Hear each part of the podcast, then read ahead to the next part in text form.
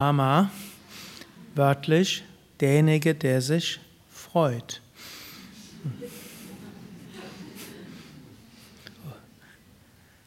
Shambhu Mahadeva Chandra Juda. Shambhu auch derjenige, der voller Mitgefühl ist und Gutes bewirken ist, der, der voller Güte ist, so wie Shambhu erfüllt von Güte. Shankara, derjenige, der Gutes bewirken will. Und das sind so zwei Aspekte, die wir auch als spiritueller Aspirant in uns entwickeln können und spirituelle Aspirantin. Auf der einen Seite Freude, auf der anderen Seite Güte. Und Freude und Güte ist etwas, was uns beides hilft, über uns selbst hinauszukommen. Mensch ist eng, ist klein, individuell. Auf der einen Seite freut sich der Mensch, besonders zu sein. Wenn man hört, du bist besonders, dann fühlt man sich toll. Wenn jemand sagt, du bist gewöhnlich,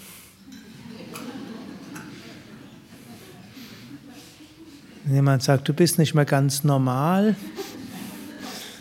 manche empfinden das als Kompliment, manche schon nicht mehr.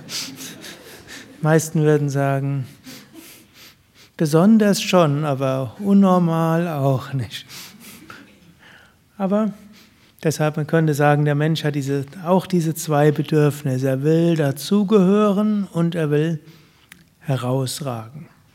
Aber das sind beides die begrenzende Dinge. Wir wollen zugehören zu einer Gruppe und wir wollen herausragen in der Gruppe. Beides hat irgendetwas auch mit Ego zu tun. Beides ist aber auch etwas ganz Menschliches. Und manchmal hilft das, das einfach in sich anzuerkennen. Aha, da wurde mein Bedürfnis nach Besonderheit nicht berücksichtigt. Stattdessen wurde mir jemand anders vorgezogen, wie grässlich.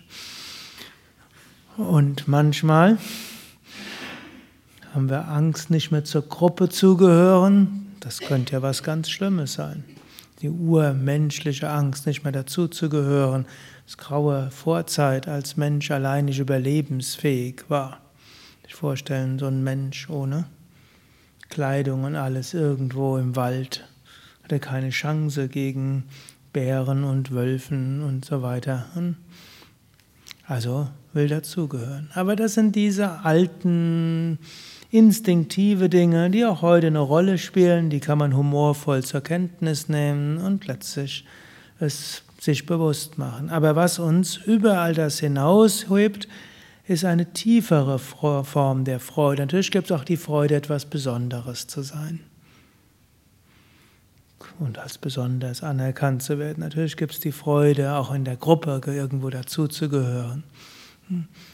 Aber es gibt die tiefere Freude und das ist die Freude, die uns aus dem Individuellen herausholt.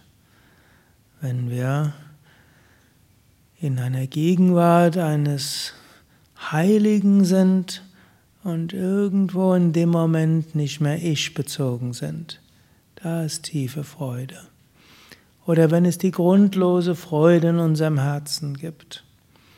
Oder wenn wir mit einem oder mehreren Menschen verbunden sind und es ist nicht nur die primitive Zusammengehörigkeitswunsch, sondern es ist eine Herzensverbindung, die über das Individuelle hinausgeht, dann ist es echte Freude. Und so kann tiefe Freude uns herausführen aus dem Individuellen oder auch das Herausführen aus dem Begrenzten führt zu einer Freude. Und diese Momente gibt es eigentlich immer wieder. Wir müssen uns davon verzaubern lassen, in diesen heiligen Raum eintreten, der immer da ist. Und eine weitere Weise ist Wohlwollen und Güte. Und zwar grundloses Wohlwollen und Güte. Nicht, der hat mich vorher schräg angeguckt, dem tue ich nichts mehr Gutes.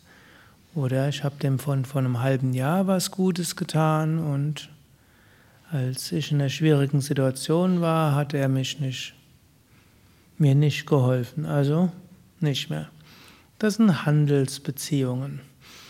Und Handelsbeziehungen haben auch ihren Sinn und mögen auch ganz schön sein. Nur wirkliche Freude schaffen sie uns nicht. Denn wenn es eine, ein Wohlwollen ist und eine Güte und etwas Gutes zu tun, ohne etwas dafür zu erwarten und einfach das Gefühl haben, dabei entsteht etwas Heiliges, hm, das ist die tiefe Freude und Verbindung. Aber nicht nur, wenn wir etwas Gutes tun, für viele der Anwesenden ist das andere noch viel schwieriger, nämlich auch wenn jemand anders uns etwas Gutes tut, ohne etwas dafür zu wollen. Hm? Manche, denen fällt das schwer. Lehnen es lieber ab, bin ich nachher verpflichtet. Der, der einem das gerade gibt, der hat gar keine Hintergedanken. Hm? Mindestens nicht in dem Moment. Und was später ist, das Jesus hat mal gesagt, hm, der heutige Tag hat schon ausreichend Sorgen. Gibt irgendwie, ist irgendwie wörtlich anders, aber es ist sowieso übersetzt aus dem Aramäischen und Griechischen. Oder auch jeder Tag hat seine ausreichenden Sorgen.